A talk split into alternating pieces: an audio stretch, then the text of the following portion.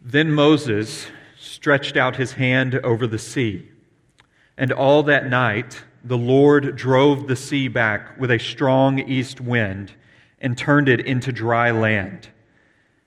The waters were divided, and the Israelites through, went through the sea on dry ground, with a wall of water on their right and on their left. The Egyptians pursued them, and all Pharaoh's horses and chariots and horsemen followed them into the sea.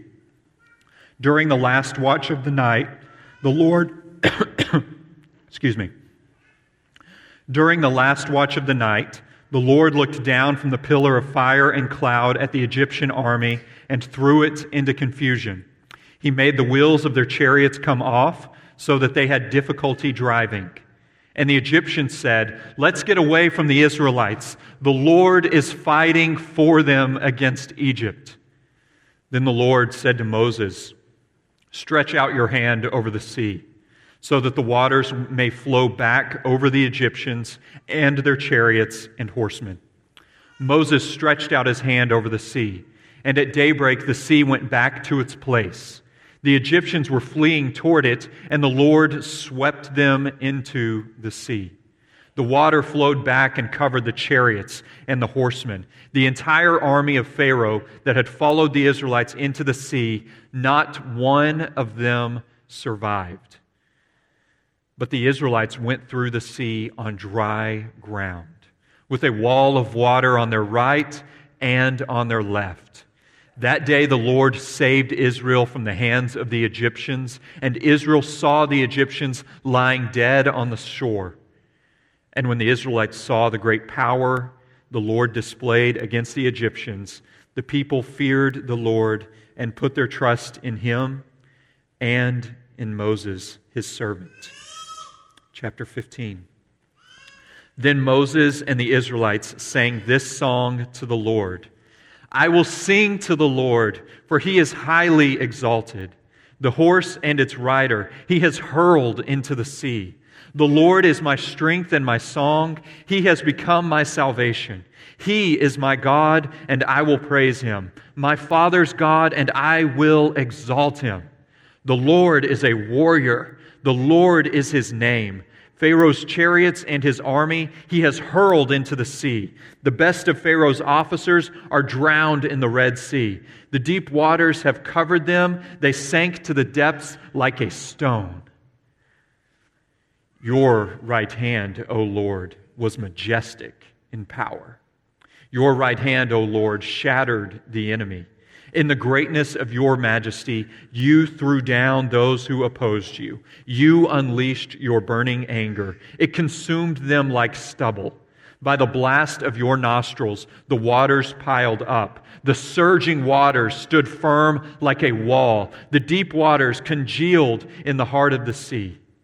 The enemy boasted, I will pursue, I will overtake them, I will divide the spoils, I will gorge myself on them, I will draw my sword, and my hand will destroy them. But you blew with your breath, and the sea covered them. They sank like lead in the mighty waters. Who among the gods is like you, O Lord? Who is like you, majestic in holiness, awesome in glory, working wonders? You stretched out your right hand, and the earth swallowed them. In your unfailing love, you will lead the people you have redeemed. In your strength, you will guide them to your holy dwelling. The nations will hear, and they will tremble. Anguish will grip the people of Philistia. The chiefs of Edom will be terrified. The leaders of Moab will be seized with trembling. The people of Canaan will melt away. Terror and dread will fall upon them. By the power of your arm, they will be as, as still as a stone until your people pass by, O Lord, until the people you b- bought pass by. You will bring them in and plant them on the mountain of your inheritance the place, O Lord, you made for your dwelling. The sanctuary, O Lord, your hands established. The Lord will reign forever and ever. When Pharaoh's horses, chariots, and horsemen went into the sea, the Lord brought the waters of the sea back over them, but the Israelites walked through the sea on dry ground. Then Miriam, the prophetess, Aaron's sister, took a tambourine in her hand, and all the women followed her, followed her with tambourines and dancing. Miriam sang to them, Sing to the Lord, for he is highly exalted. The horse and its rider he has hurled into the sea. Would you pray with me? Father, as the Israelites desperately needed rescue, we desperately need Christ, and we desperately need your word. Would you minister to us now through your word and through Godwin, your servant? Amen. Good morning. Good morning. There we go. it's good to see you guys. It's good to be with you this morning and uh, preach the word of the Lord to you. What a privilege it is to be here. Uh, if you don't know me, my name's Godwin. I'm one of the pastors here at South Shore Baptist Church. Today marks 15 years and one week after the tragedy of 9 11. And let's face it, our country is not the same again. After that day, a lot of things have changed in our country. Uh, TSA was started, which is, you know, fairly annoying for most of us. Immigration laws are a lot tighter uh, with the Homeland Security Act, and I'm going to read this. This is convoluted. The Enhanced Border Security and Visa Entry Reform Act of 2002. Uh, the Patriot Act ushered a, a new era of domestic spying uh, excuse me, tourism numbers have dropped. So, a lot of things in our country have changed, but really the American psyche in particular has been impacted by 9 11. We are a different people. Uh, a fairly famous psychologist in our country said this. He said, Despite the technological advantages and relative safety today, there's also greater fear in our country. Beneath everything, there's a profound malaise of, about life and uncertainty about the future. Because now we've opened up a new dimension, a new dimension that reverses the natural sequence of how things have always been. Americans have changed since 9 11.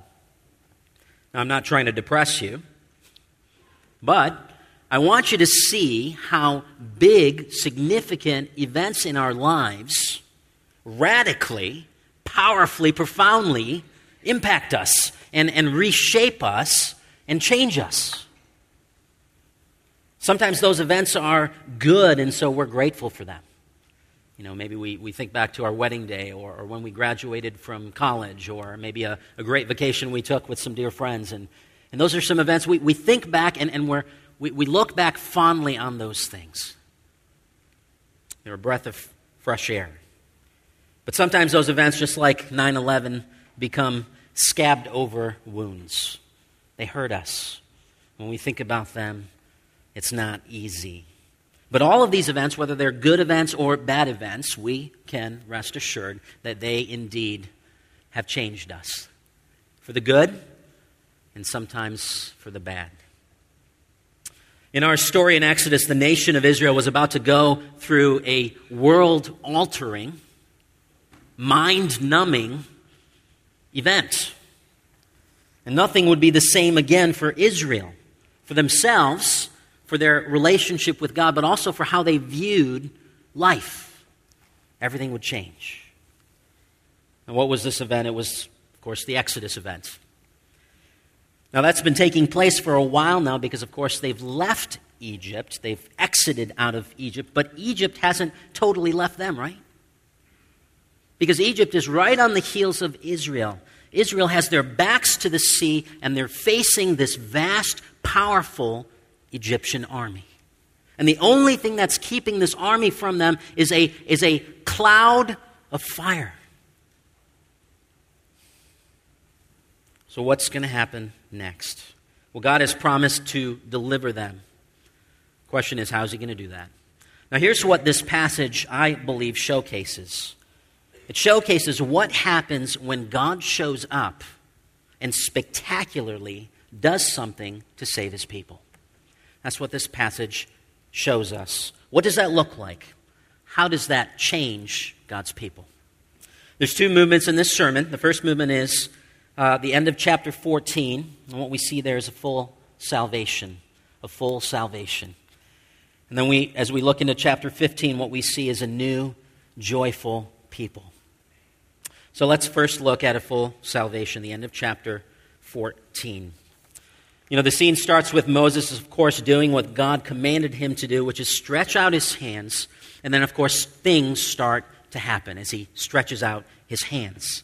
Now, a little background first. There's three watches of the night in, in ancient times. The first watch was between 6 and 10 p.m., second watch, 10 p.m. and 2 a.m., and then lastly, 2 a.m. and 6 p.m. So three watches. Now, you'll notice in verse 24, something happens during the last watch of the night. We're going to get there.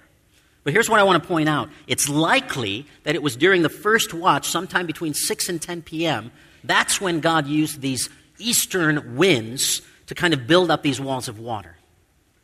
Now, I want you to picture yourself standing there at the precipice of the sea. But you're not looking at the sea, you're facing the army. That's what you're afraid of right now the vast Egyptian army. And the only thing that's between you and this army, again, is this cloud which represents the presence of God. And all of a sudden, you start to hear something. All of a sudden, you start to hear the sound of wind building and building and swirling and coming out of the east. And, and the sound, you have to imagine, it gets louder and louder and louder. And then you see the top of the water begin to move. And now the sound you hear isn't just the, the rushing wind, but it's the rushing water.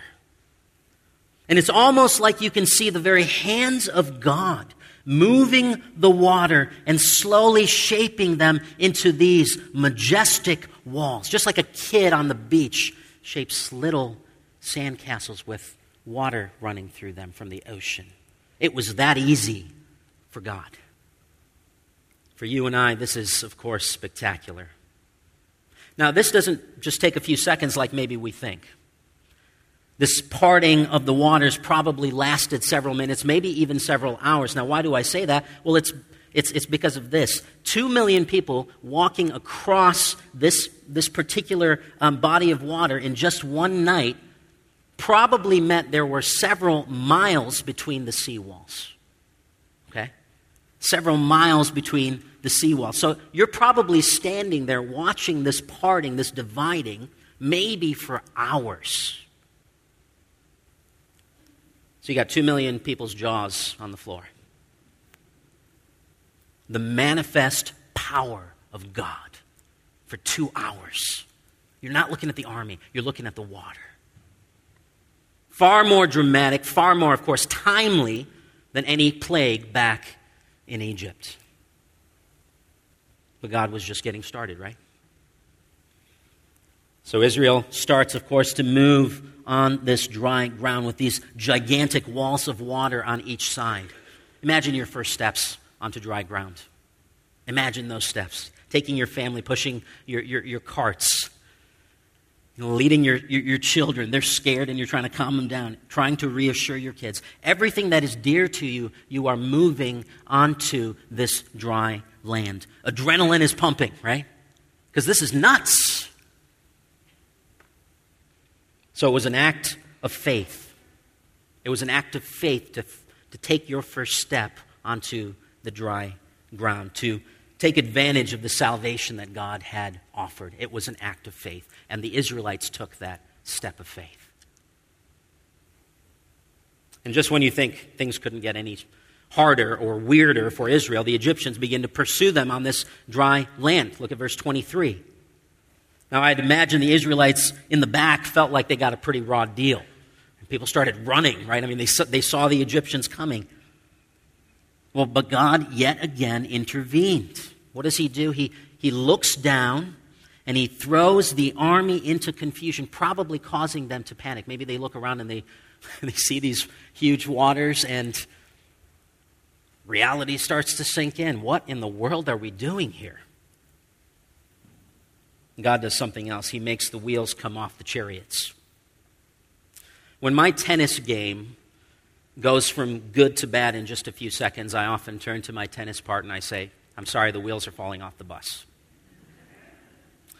Well, at this point in time, the wheels were falling off the chariots, right?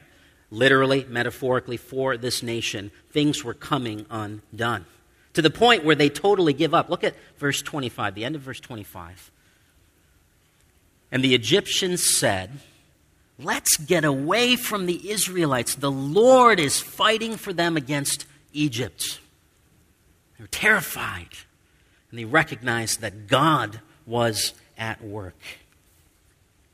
Now, I love the timing of the next thing that happens in our story. The, the, people of Israel are now on the other side, and, and, and they're looking back. In verse 27, Moses stretch out, stretches out his hand over the sea at daybreak.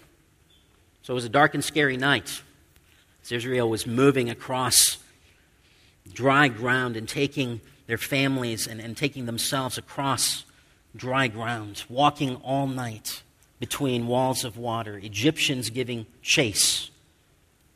But at daybreak, when the light of day was starting to peek in, that's when God made his final and decisive move against Egypt. This battle had started back in Exodus chapter 1, and now he was going to finish it.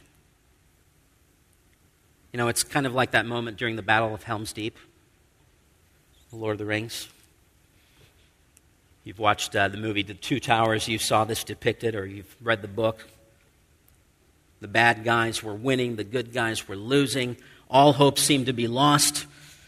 And then Gandalf comes in with this army to the rescue at the break of dawn on the fifth day of the battle, just like he said he would. A light, light pops in over the crest, and you see Gandalf and you see this army, and they stream down right into the battle, and the good guys win. And so, at the break of dawn on this particular night in the ancient world, God shows up and he wins. He wins. Just like he said he would. Now, the theological lesson of this scene is given to us in verses 29 and 30. Let me read those verses for you. But the Israelites went through the sea on dry ground with a wall of water on their right and on their left. That day the Lord saved Israel from the hands of the Egyptians, and Israel saw the Egyptians lying dead on the shore. Let me just say a couple things here. First of all, the big lesson here is that the Lord saves the Lord saves. God saves us completely. God saves us totally. And notice the emphasis of God's action here. Look at verse 21. Moses stretches out his hand, and all that night the Lord drove the sea back with a strong east wind. Verse 24 and 25.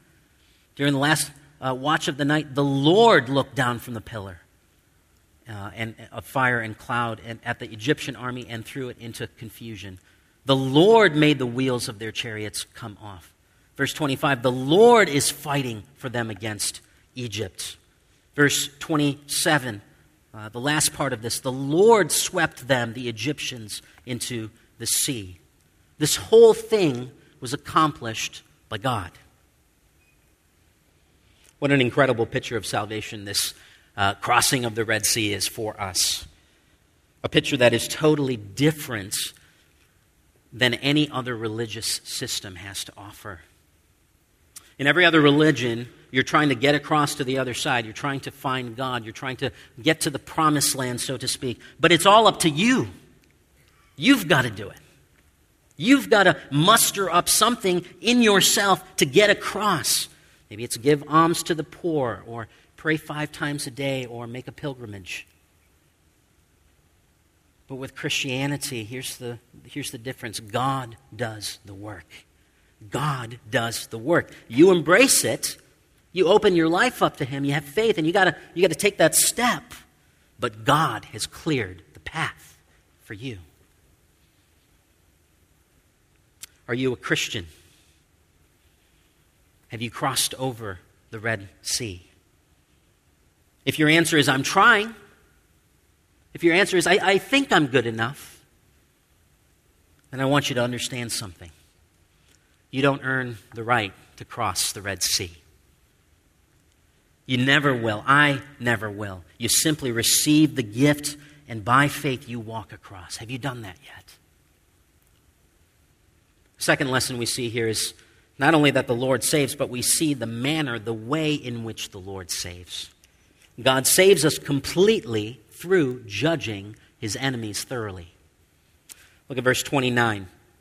The Israelites went through the sea on dry ground with a wall of water on their right and on their left. Contrast that now. Contrast that now with the end of verse 30. And Israel saw the Egyptians lying dead on the shore. Let's get back into the scene here. You're an Israelite and you've walked all night and your eyes are bloodshot and everybody's tired and your kids are crying because they haven't slept all night. You're exhausted, but there's kind of leftover adrenaline that's keeping you awake, right? And there you are on the other side. And what do you see as you come out the other side? As you turn around, and you're not, you're not going towards the promised land. You turn around, you face the waters. What do you see?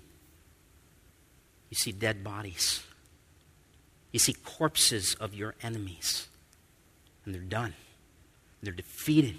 God has destroyed them in the place that you had once stood, in the place that your children had once walked freely and safely. Now there is water and dead bodies, and, and you were this close to being engulfed by those waters. But God withheld his judgment on Israel, not because they were good enough, but because he was merciful and God put his judgment on his enemy, the Egyptians. Today, we are standing together on the opposite edge of the sea. If you're a, a, brother, a sister, if you are a friend of Jesus, if you've received Christ with repentance and, and faith, we're standing together on the opposite edge of the sea. And, and, and as, as we reflect upon walking on dry ground safely, as we look across those waters, we don't just see dead corpses of an army we see a cross and we see one dead body. And that's Jesus. In our place, Jesus is there bearing the wrath that we deserve, becoming God's enemy for a time. Someone had to bear judgment. In the Old Testament, was the Egyptians for the sake of Israel. In the New Testament, it's Jesus for the sake of the nations. For Israel, this event shook their worlds. You got to imagine, right? I mean, it shook their worlds. It gave them this full salvation. Nothing would be the same again. Well, for us today as well, it's, it's the cross and it's the resurrection. That's what shakes our worlds and gives us a full salvation and redefines us as a people. Oh, to see the dawn of the darkest day, Christ on the road to Calvary, tried by sinful men, torn and beaten, then nailed to a cross of wood. This is the power of the cross. Christ became sin for us. He took the blame, He bore the wrath, so we stand forgiven at the cross. Amen. First thing we see is a new or a full salvation. The second thing we see in this passage is a new people. A new people.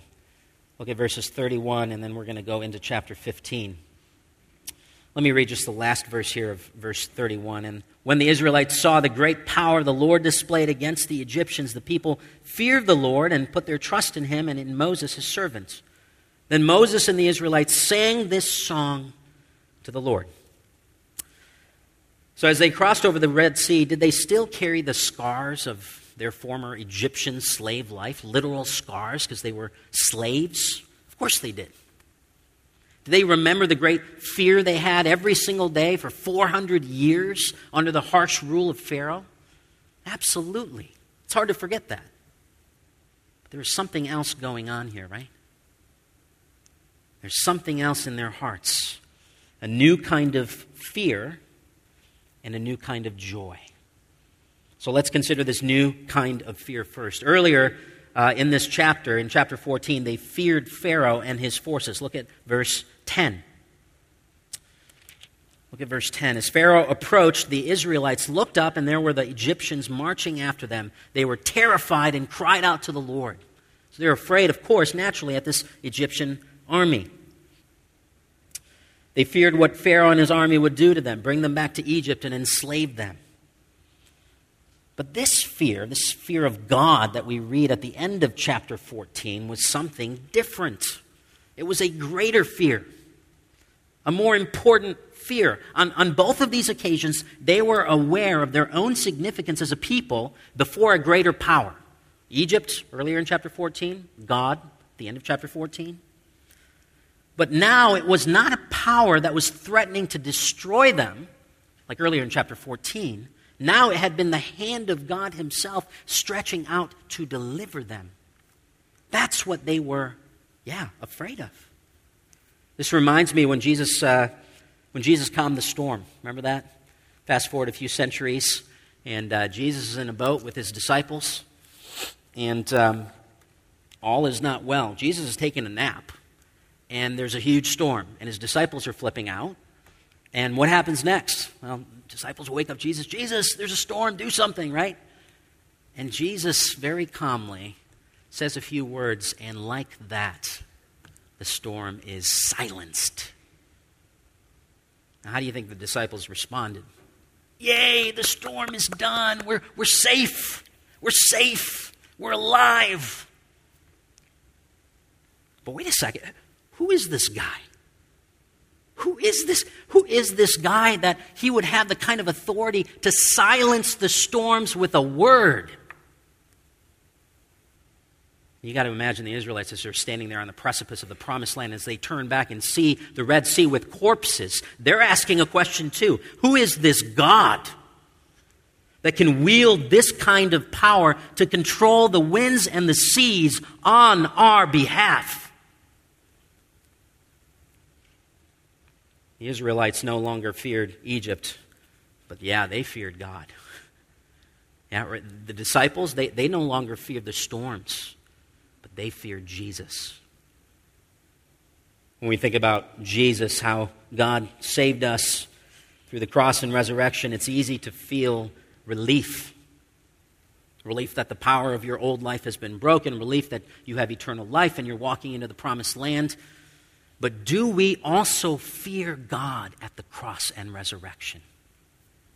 Do we recognize that God wields power as He puts His Son into the grave on our behalf and as He raises Him up out of the grave on our behalf? That is power. And we ought to fear God for it. I'm not talking about a slavish kind of fear, like the kind of fear that you may experience from a harsh boss or uh, an austere judge in your life. This is the kind of fear that we feel from a good and loving Father. It's the kind of fear that we actually welcome. As we travel through our lives, we experience all kinds of fears, and it impacts what we say and what we do.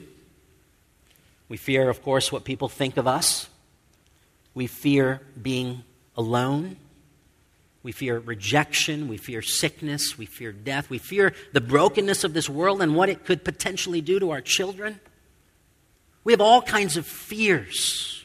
Some of you may have walked into this sanctuary this morning and you are carrying fears. That's why you're here. I don't want to minimize your fears, but instead I want to maximize another fear. When you encounter the God who put his son on a cross and raised his son from the grave, you are introduced to a new fear. A greater fear, a fear that overshadows all other kinds of fears. It's a kind of fear that Israel had as they turned around and they looked at what God had done. And it's this fear that orients our lives and captures our attention and reshapes us and reorders our lives when your life is reordered with this fear of God and other fears start to diminish, you become exactly what God wants you to become a child of God. A child of God living under the loving and fatherly authority of the King. How do we cultivate the fear of God in our lives? Let me give you just three quick applications. Here's the first one. I've already said it. You got to look at the shoreline. You got to turn around. Okay, you're headed towards the promised land. It's great, but look around and what do you see? You see the cross. Consider the cross and the resurrection, the empty tomb, as not only demonstrations of God's love, but demonstrations of God's power. It's the first way that you can cultivate the fear of God in your life. Here's the second way uh, meditate on the Psalms that highlight God's power. There's a lot of wonderful Psalms in the Bible you can go to and memorize and, and meditate on, and, and, that, can, that can get you there too. Here's the third, uh, third very practical option. It's one of my favorite books. I've read this book two, maybe three times. It's called When People Are Big and God is Small. Let me ask you a question. How many of you here would say you struggle to fear people more than you fear God? How many of you would say, I struggle with that? Okay, those of you that haven't raised your hand, it's because you fear people more than you fear God. I'm, I'm kidding. I'm not really kidding. we all struggle to fear people more than we fear God, right? Well, this is a, a wonderful book. It's by Ed Welch, who is a uh, biblical counselor. Uh, here's the, uh, the subtitle Overcoming Peer Pressure, Codependency, and the Fear of Man. So I recommend this to you. It's probably 12 bucks. If you can't afford it, come talk to me. I'll buy you a copy. Great book. Um, okay, so the first thing we see here is fear, the fear of God. But that's not the only thing that, of course, changed in God's people. Notice in chapter 15 what they're doing they're singing, they're celebrating, they're, they're joyful, they're dancing. They got their tambourines out. This is a exuberant people. You think they sang and danced celebration songs back in Egypt? Absolutely not. They were singing laments back in Egypt. They were crying out to God because of the harsh oppression back in Egypt. But now everything has changed. Everything has changed. So Moses pens this song of celebration that gives praise to God. Now, this is the very first song that's ever uh, put together in the Bible written in the Bible. And songs are great because, of course, they help us to remember the Star Spangled Banner. Helps us to remember something very important about our country. Songs are great because they uh, help us celebrate. They give voice to hopefully what's in our hearts. So yesterday I was singing, you know, the University of Michigan fight song as they as they took care of Colorado. Hail to the victors. Songs are also portable theology, right? You can take these songs anywhere. You can sing songs in the car with your kids. You can sing at church, of course. You can sing wherever you go. Portable theology. Uh, we could analyze the Song of Moses stanza by stanza, and, and that would, of course, take forever. But just for the remainder of our time, I want to quickly point out how this song helps this people joyfully celebrate God's mighty salvation. Here's what I want you to see, just, just in a nutshell. Here it is. The Song of Moses helped Israel look back with gratitude and look forward with confidence. The Song of Moses helped Israel look back with gratitude and look forward with confidence. Look at the first 12 verses. They're looking back. They focus on how God tangibly saved Israel from Egypt. The horse and its rider hurled into the sea. The, the Lord is a warrior. Pharaoh's chariots and his army he hurled into the sea. Your right hand, O Lord, shattered the enemy. In the greatness of your majesty, you threw down those who opposed you. And then verse 12 You stretched out your right hand, and the earth swallowed them. And so they're looking back with gratitude and praise. But notice what happens after that. Immediately, verse 13, there's a shift. In your unfailing love, you will lead the people you have redeemed. In your strength, you will guide them to your holy dwelling. And then he starts talking about the nations that, that are going to need to be overthrown as they move into the promised land. There's three nations there, and they're all shaking with fear. Look at verse 16. Terror and dread will fall upon them. By the power of your arm, they will be as still as a stone until your people pass by. Then look at how the song ends in verse 17. You will bring them, he's talking about Israel, you will bring Israel in and plant them on the mountain of your inheritance, the place, O Lord, you made for your dwelling. So the song concludes by saying, God's going to get us home. God's going to get us home, and God's going to get us to the place where we can dwell with Him forever and ever. It's not only looking back with gratitude, but it's looking forward with great confidence in what God is going to accomplish in their lives. Listen, this, this nation isn't about to get into the promised land quickly. They're not about to get that promised land handed to them. Some rough waters ahead. They're going to need some confidence to get into this land. And this song of Moses helps them to get into the right mindset.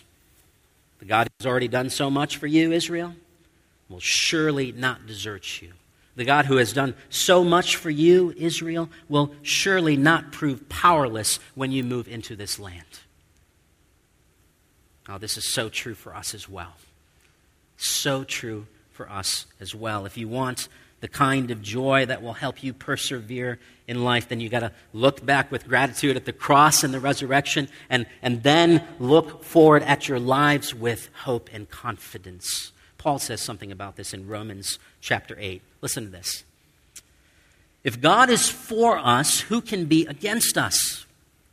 He who did not spare his own son, but gave him up for us, us all, how will he not also, along with him, graciously give us all things? This is, this is some of the most powerful verses in all of Scripture. What's Paul saying? This is what Paul's saying. Do you remember, church, what he gave you in Christ? Do you remember your personal Exodus journey that happened because of Christ? If He could give you Jesus, of course He will give you everything else you need to get through this week. That's what Paul's saying. So you can trust Him.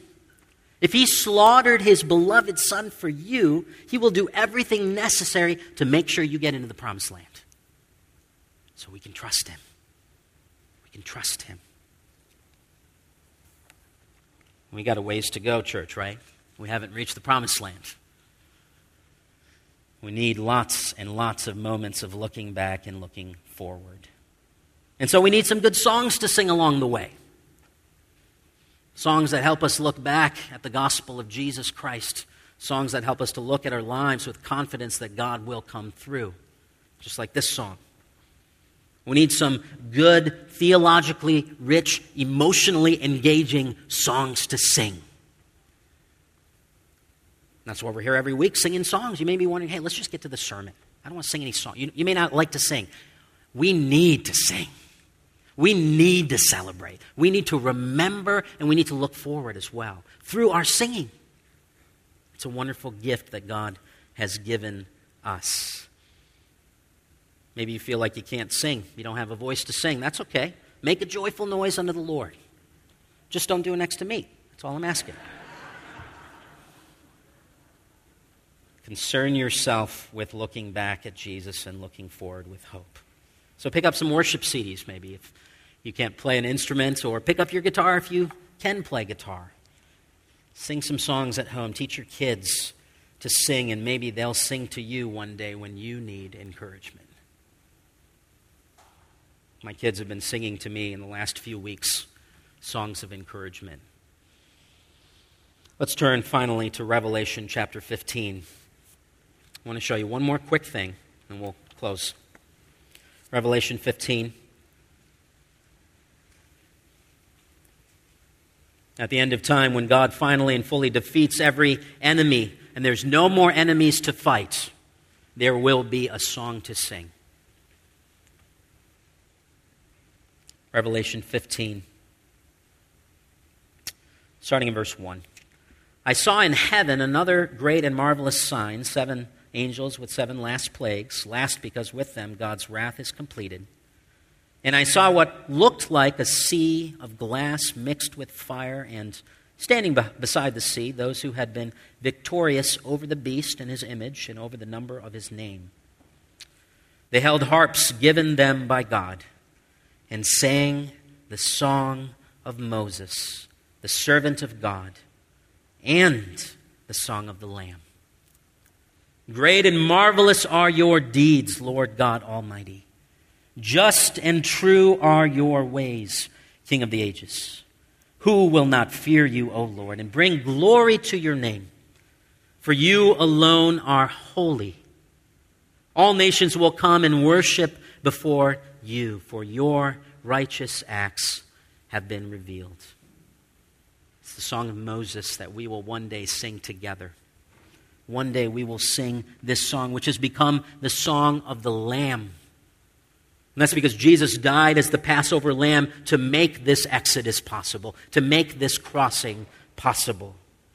So at the end of time, when we look upon the sea after God has finished his full, complete salvation work, as we look at the sea, we will look back and yes, we'll see the cross. We will see the bloodied body of Jesus. But then as we look to our left and right, we're not going to only see our local church congregation and our family and friends.